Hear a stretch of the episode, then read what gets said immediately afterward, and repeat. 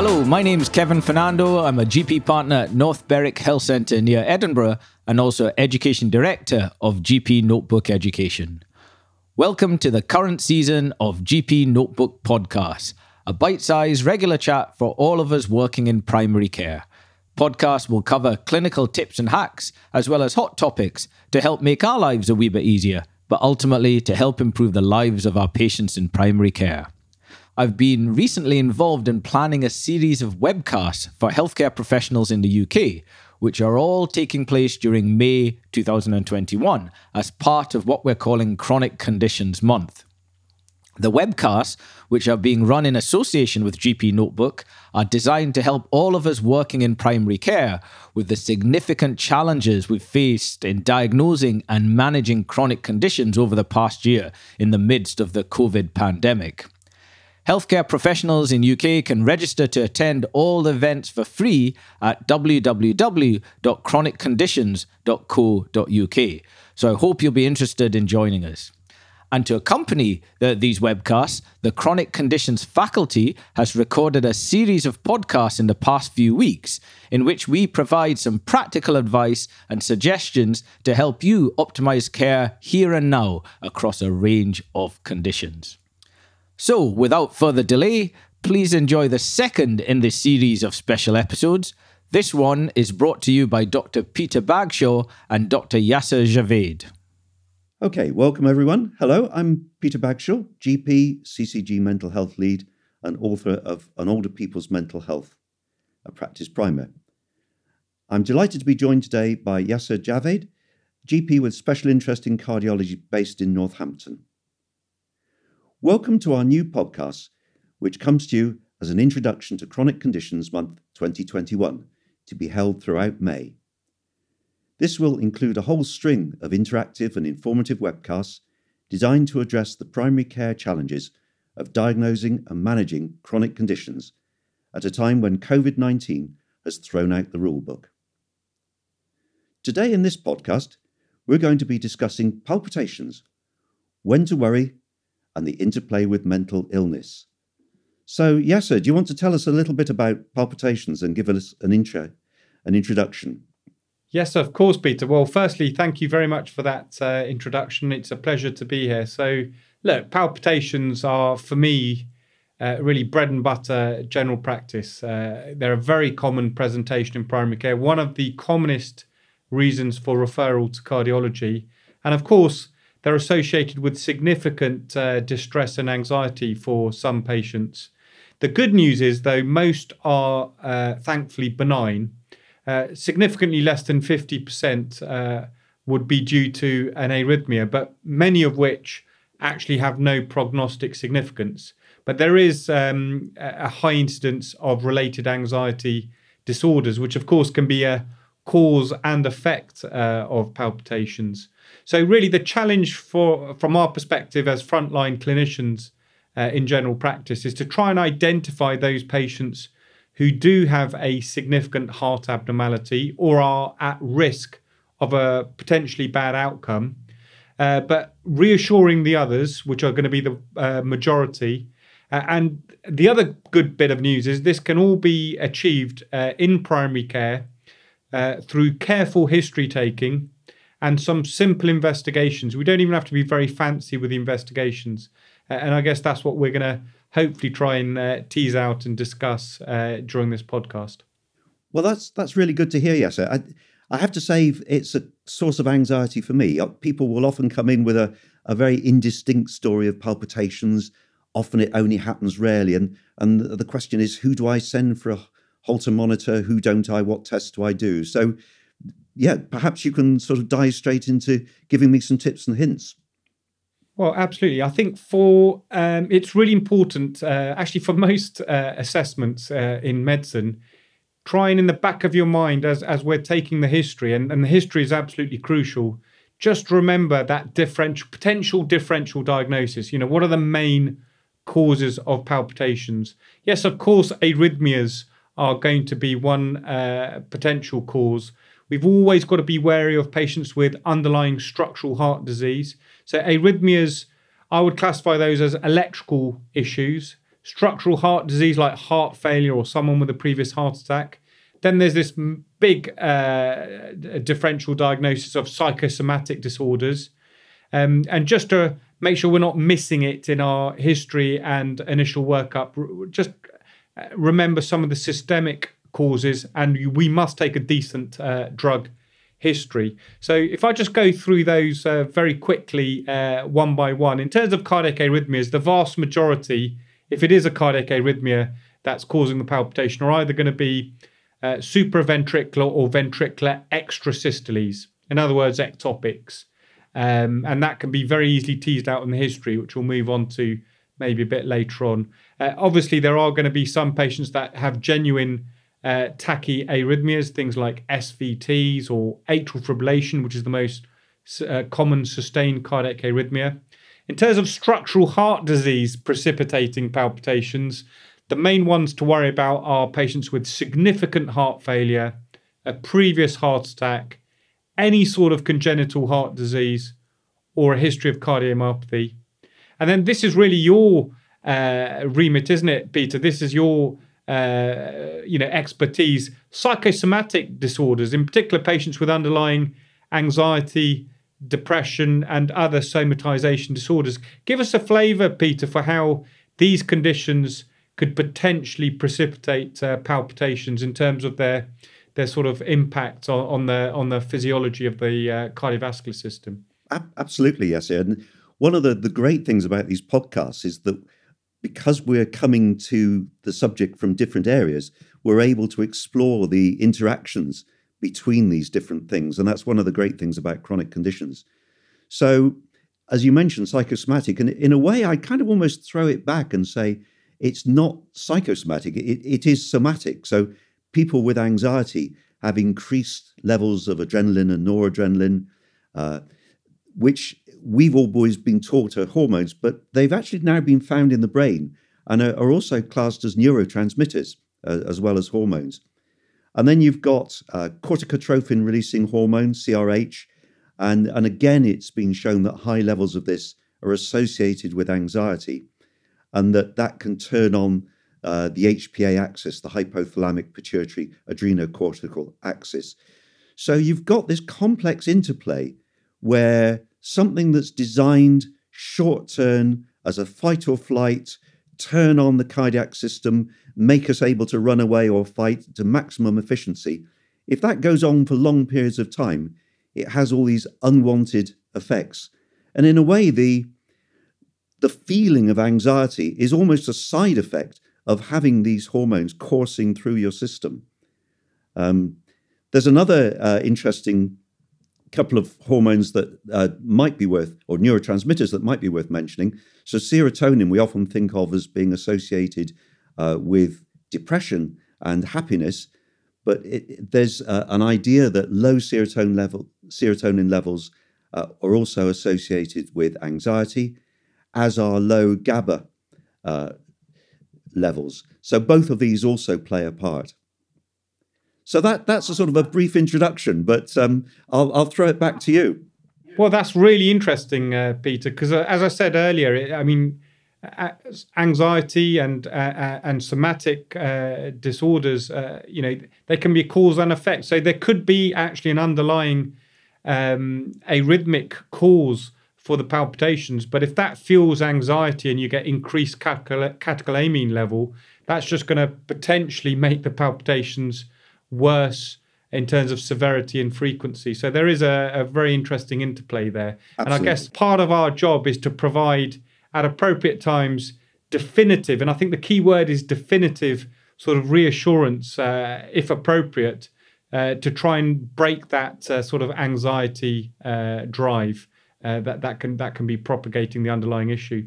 Uh, and I said also systemic causes. Always uh, have a in the back of your mind. Could there be something systemic driving palpitations? And basically anything that is uh, driving a faster and more vigorous heartbeat uh, can do this. So you know, part of your workup should always be to rule out a high cardiac output state, so full blood count and thyroid function to rule out hypothyroidism and uh, anemia.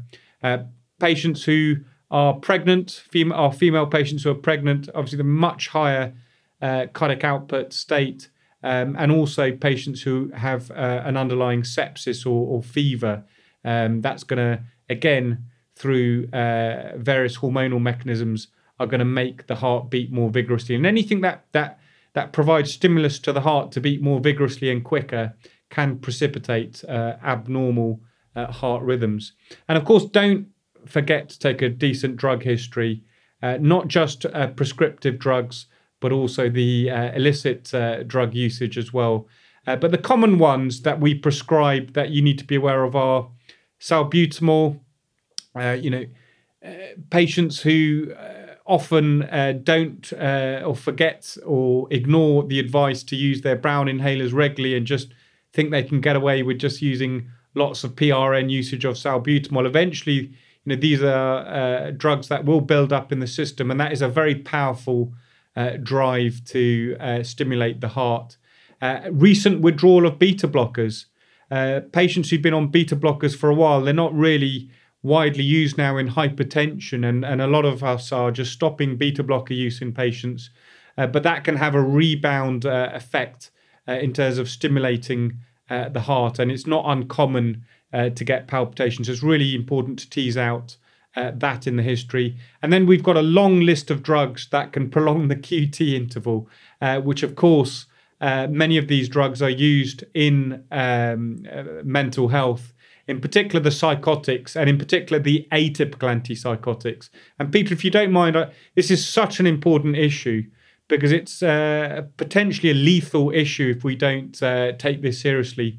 There are certain drugs that, by delaying opening of potassium channels, actually delay the relaxation of the heart, the repolarization of the heart. That's everything after that QRS complex. You get this delay. Um, and if that delay is more than 500 milliseconds, the patient is in a danger zone because it could mean their next heartbeat, their next QRS complex could actually go straight on top of a T wave. And if that happens, these patients are at really high risk of a almost lethal arrhythmia known as torsade de pointes. So I would always uh, take a good drug history and be very wary of drugs that can uh, significantly prolong the QT interval. Um, so haloperidol, chlorpromazine, quetiapine, these are the high risk uh, drugs uh, that can do this. And I certainly once I see QTC intervals approaching 500, um, I would I would like to think that I would uh, be have a low threshold for considering switching to drugs at lower risk, like for instance olanzapine and risperidone, much lower risk than quetiapine uh, in terms of the QTC. Similarly, citalopram and escitalopram, not very widely used, quite high risk, whereas fluoxetine and sertraline are low risk. So just just just be wary of that uh, drug history. I'm not sure if you've got is it routine practice, Peter, from from your perspective to keep an eye on that QTC in your patients on, on, these drugs? Yes, absolutely. I guess the problem is that almost all antipsychotics and antidepressants um, will flag up as a risk. And we have these oversensitive um, systems, don't we, that will will tell us to watch out. So it, it's something where you always you almost become a little bit blasé about it.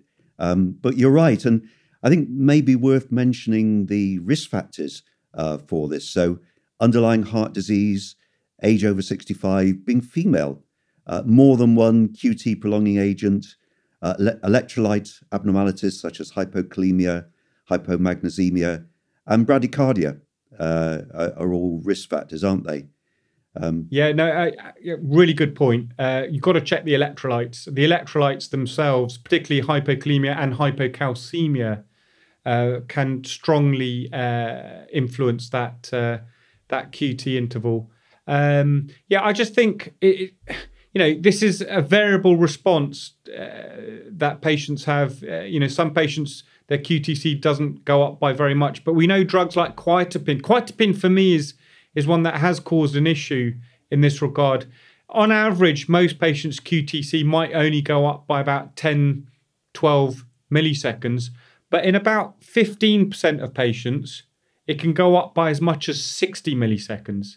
And if your baseline QTC is, say, 440, 450, 60 milliseconds is a a tremendous amount for it to go up. So I think we're almost duty bound for the psychotic uh, medications to to do a baseline ECG. I think we're we're taking too much of a gamble uh, if we, if we don't do that. And of course, I guess it's the remit of the person who's sort of initiated uh, these drugs. But in my experience, um, often psychiatrists uh, are, are, a little bit loose on this. I don't know what your experience is on that. Uh. Yes, I'm, I'm afraid I, I, feel they often pass it to, to GPs, don't they? Um, but yeah, I mean, it's it's difficult holding in your mind the different drugs be, because they're they're not ones we we use a huge amount of. But I, I think you're right. So the higher risk quetiapine, definitely of the atypical antipsychotics, haloperidol, uh, probably the only uh, and chlorpromazine, the more old-fashioned ones we don't use very much. So quetiapine, remember, big red flags, and citalopram, and as you say, escitalopram.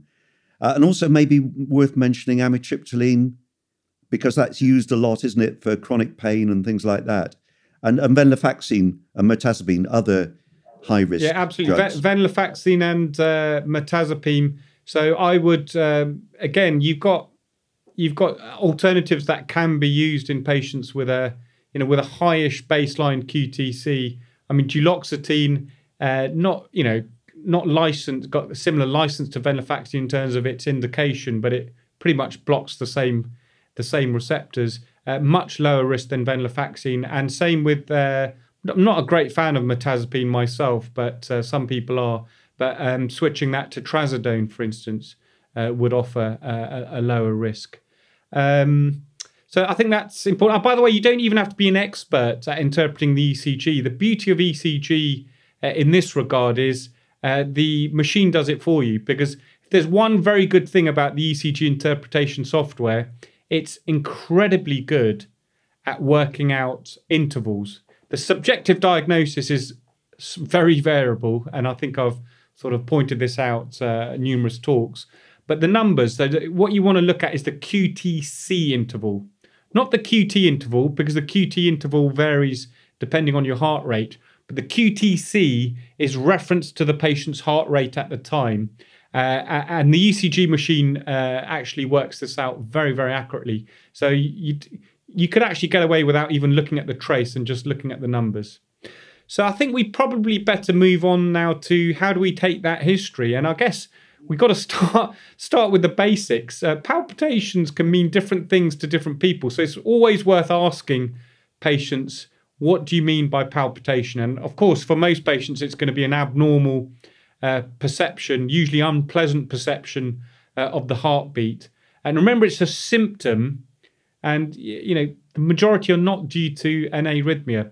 And most patients, I think, Peter would refer uh, a palpitation to, to when their heart seems to be beating quickly, but that doesn't necessarily have to be the case. It theoretically could you could get slow palpitations, irregular palpitations. Some patients will describe a, a pounding sensation as a palpitation, missed beats or extra beats. So really important to clarify what that means.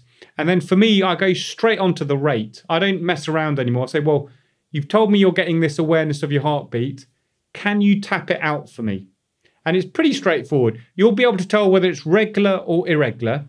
Clearly, if it's irregular, especially irregularly irregular, you're going to think more the atrial fibrillation route. But the, the, the rate is so important. If they're tapping it out and it's clearly almost too fast for them to tap out, you know, going well above 150 uh, beats per minute, that is almost always indicative of a tachyarrhythmia. So something like an SVT for instance, or an atrial arrhythmia. If it's fast, but they can tap it out reasonably comfortably, so maybe 120, 130 beats per minute, then that is far more likely to be reflective of uh, anxiety or a catecholamine induced fast uh, heart rate. And then the next question that I find very helpful, and this can all be done very quickly, um, ask how long it lasts. How long does each episode last? Because if someone tells you, I, I, remember taking these really long histories of palpitations and I thought, God, this sounds really serious. And then the patient would say, oh, it only lasts a couple of seconds or one second. you know, anything that lasts less than a few seconds, it's highly unlikely to represent an underlying arrhythmia, okay, a tachyarrhythmia. You're really looking at ectopics. And ectopics, in my mind, uh, patients will either say they're experiencing missed beats. So when a patient says they're experiencing a missed beat, it's probably because they're getting an ectopic. They don't actually feel the ectopic, but there's always a pause after an ectopic. Uh, and what they're experiencing is that pause. Some patients will describe it as a fluttering. Uh, every two, for two or three seconds, I get this fluttering of my heart. And then other patients will actually feel the ectopic beat and say, I genuinely feel like I'm getting these extra thumps. So, any history like that, yes, it might be very worrying for the patient, but for me, it's reasonably reassuring that we're probably dealing with ectopics. So, how long each uh, episode of palpitation lasts can be extremely uh, uh, in, informative. Uh, and then the other, uh, it's always worth asking about the dur- uh, frequency, because if you are going to end up referring this patient for uh, monitoring, ambulatory ECG monitoring, it's important for the cardiologist to know the frequency to work out what's the likely uh, duration of monitoring that's going to pick this up. And our rule of thumb is whatever the frequency is, multiply it by two in terms of duration of monitoring. So if someone's getting palpitations every day, you would probably do a, a 48 hour Holter or every other day, you know, four day uh, Holter, obviously uh, factoring in uh, available uh, resources. Uh, I, am going to move on to alarm symptoms uh, a bit later on, Peter, but um, I think again, let's assess contributory contributing factors. So, Peter, I'm not sure if you can give some input here in terms of how do we explore, and I think it is well worth exploring sort of the psychological issues at that first consultation because often patients aren't very forthcoming about this, but I think it's well worth sort of exploring that as as, as part of your initial, you know, any sort of recent life stresses or bereavements. Uh, really, uh, I don't know if you agree with me, but I, I try and address them uh, right at the outset. Absolutely, and I I think you've got to be really careful in the way you do that because a, a lot of patients will feel gaslighted by suggestions that it's all in the mind. So you've got to be very sensitive uh, when you're taking this sort of history. But it's absolutely valid. And um, certainly, I, have seen people who have had palpitations because of anxiety. You're mentioning drugs earlier, by the way. Another one I'd throw into the mix is caffeine. I don't know if you see this, but I see a lot of lorry drivers who have uh, Red Bull and similar en- high energy drinks to keep them keep them awake, and and that can have huge issues. Yeah, no, no, I was definitely going to uh, move on to that. So, I mean, in terms of lifestyle, not just caffeine, uh, alcohol lowers the threshold for ectopy. Um, and uh, don't forget about the illicit drugs like ecstasy and amphetamines and cocaine, obviously commonly common cause of of palpitations. We've talked about those prescription drugs, the beta agonists, the theophylline not very widely used now, uh, and of course the QT prolonging uh, drugs. Um, uh, so actually, that we sounds like we've gone through a lot, but actually, it doesn't take that long in most patients to tease out the important uh, aspects.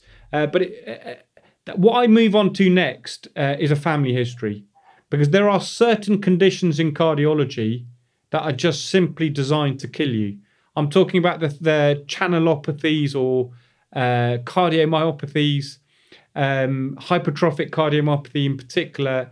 Um, so, uh, thankfully, from a history perspective, not for the patient, uh, these conditions are autosomal dominant. So, you really don't have to delve very deep in the family history. They're usually apparent in first degree relatives, brothers, sisters, parents, grandparents. You know, anyone, particularly any unexplained death in someone under 40. So, you know, I, I always remember this patient of mine. who said, My my brother was a fantastic swimmer and he had an unexplained drowning in a sort of still lake. I mean, you've got to wonder what's going on there. Um, and whether and, and we know the dive reflex can, can can precipitate certain malignant arrhythmias, and also that patient who's had, you know, an epileptic seizure that uh, that you know caused a you know polished him off basically. We know that about a third of epilepsy is often misdiagnosed and can be reflex seizures secondary to an arrhythmia. Um, so just i think anyone who's had a family history first degree sudden death under the age of 40 take that seriously, uh, and it just uh, just just just makes you a little bit aware, make sure you're not missing anything, and then that really leads me on to the red flags. You know, you can have the most benign sounding history of a palpitation, but there are certain red flags that should automatically uh, raise the uh, alarm bells and, and, create an urgent need for investigation. Um, and that's anyone who's got who's describing palpitations on a background of significant heart failure with an ejection fraction of less than 35%, previous heart attack, anyone with scarring of their heart, basically. The, by the way, these red flags are all there to pick up that patient who might be have, having a ventricular arrhythmia, ventricular tachycardia. And the reason we're so concerned about ventricular tachycardia, thankfully, a very small minority of patients who get palpitations, is because VT is one step away from degenerating into VF. And then once you're in VF without a uh, a defibrillator, it usually ends up being a uh, post mortem diagnosis. Okay, so these red flags are just there to identify that patient who's having palpitations that could be due to VT. So, heart failure, previous heart attack, and I would also add in congenital heart disease or a significant valve problem, particular significant moderate to severe aortic stenosis. And then the next red flag symptom or sign or, or from the history is anyone who gets palpitations with associated syncope or pre-syncope. You know, yes, palpitations can cause anxiety and they can feel, they might say, I'm feeling a little bit dizzy with these, but they shouldn't get significantly lightheaded to the point where they think they're going to pass out. So, anyone with pre syncope or syncope, you've got to be thinking, could this be VT? Because VT uh, will definitely cause a reduction in your cardiac output. And then we've talked about family history. Anyone with a family history of sudden cardiac death or sudden death below the age of 40. And then the big one is patients who reliably tell you their palpitations only occur during exertion. If someone's telling you, I only get them when I exert myself, again, that is a sign that this is potentially VT. Because VT usually is precipitated when the heart is under strain. And so, uh, and so be very wary of exertional palpitations uh, for that reason. So I would suggest anyone with any of those red flag features probably now needs to see a cardiologist. Um, uh, but there's a lot you can do prior to that, uh, and most patients don't have those uh, red flag features. So it's well worth doing a, a basic examination. You don't actually have to be uh, very onerous uh, in this regard. To be honest, most patients with palpitations are going to have a normal uh, examination, but it is well worth feeling the pulse. I mean, you can diagnose atrial fibrillation, sorry, not diagnose, but you can certainly screen for atrial fibrillation straight from a pulse check, irregularly irregular, and then you go straight onto the ECG. Obviously, look for signs of heart failure. Look for uh, or listen for aortic stenosis, that systolic murmur in the uh, right uh, uh, sternal edge, upper sternal edge. Um, and then in terms of blood tests, it's very straightforward full blood count, thyroid function, and electrolytes. Rule out the high cardiac output state, rule out electrolyte uh, abnormalities. And then everyone needs a 12 lead ECG. Okay, uh, that's a topic in itself. I'm not going to go through all the the things that you're going to identify. But there are certain things on the ECG, like the QTC interval, um, features of cardiomyopathy, ischemic features uh, that you need to look out for. And I think anyone with an abnormal ECG with palpitations again merits a uh, cardiology uh, referral. Uh, uh, but if you've got a normal ECG, no alarm symptoms, a history that's very suggestive of ectopics, I, I think we can really draw a line under this uh, diagnostic workup. And then your job is to now reassure these patients. Absolutely. And be definitive. Don't sit on the fence. Just say, look, all the tests are pointing towards a very benign cause uh, for your palpitations. Uh, and I think if you're definitive about this, it's amazing how many patients uh, palpitations then absolutely disappear because uh, assuming it's a lot of it. You've broken that vicious cycle of uh, of the anxiety propagating the the underlying issue. That's a, a really helpful summary, Yassir. And very often I'll uh, reassure patients, and actually all I've done is transferred their, their anxiety into my head. Um, but hopefully, with that uh, checklist, I'll be able to do it a bit more definitively.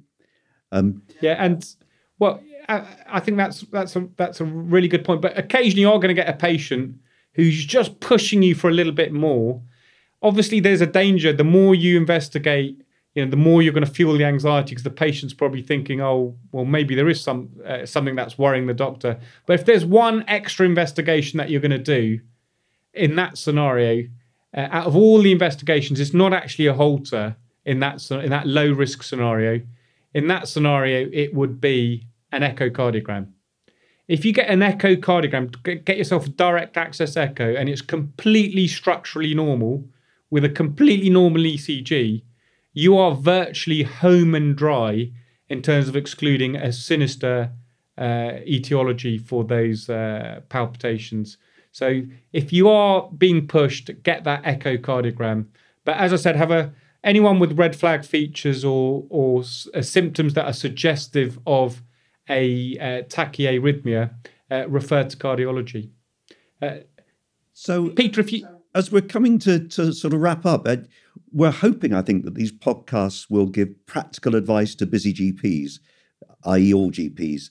And and what I've taken from what you've said is tap out the rhythm, which is something I've never thought of doing, um, but will now do that as part of my routine workout. In younger people, take a family history of sudden unexplained death or death through cardiac causes. And then the red flags heart failure, previous heart attack, CHD, valve problems, associated syncope, exertional palpitations, or an abnormal ECG. Does that does that pretty much cover it, Yassir?